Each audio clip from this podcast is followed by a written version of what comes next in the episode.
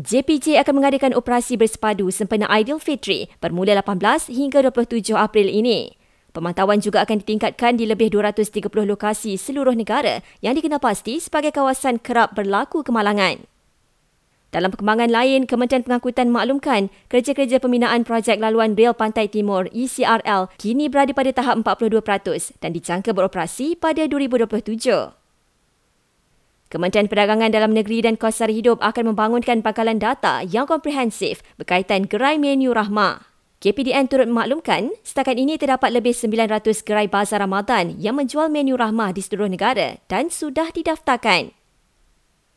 Kerajaan akan melancarkan laman sesawang khas mengandungi maklumat berkaitan sejarah dan perkembangan semasa tuntutan kumpulan Sulu dan seorang lelaki ditahan akibat halang kenderaan seorang wanita dan mengeluarkan kata-kata lucah di kawasan parkir di Port Dickson.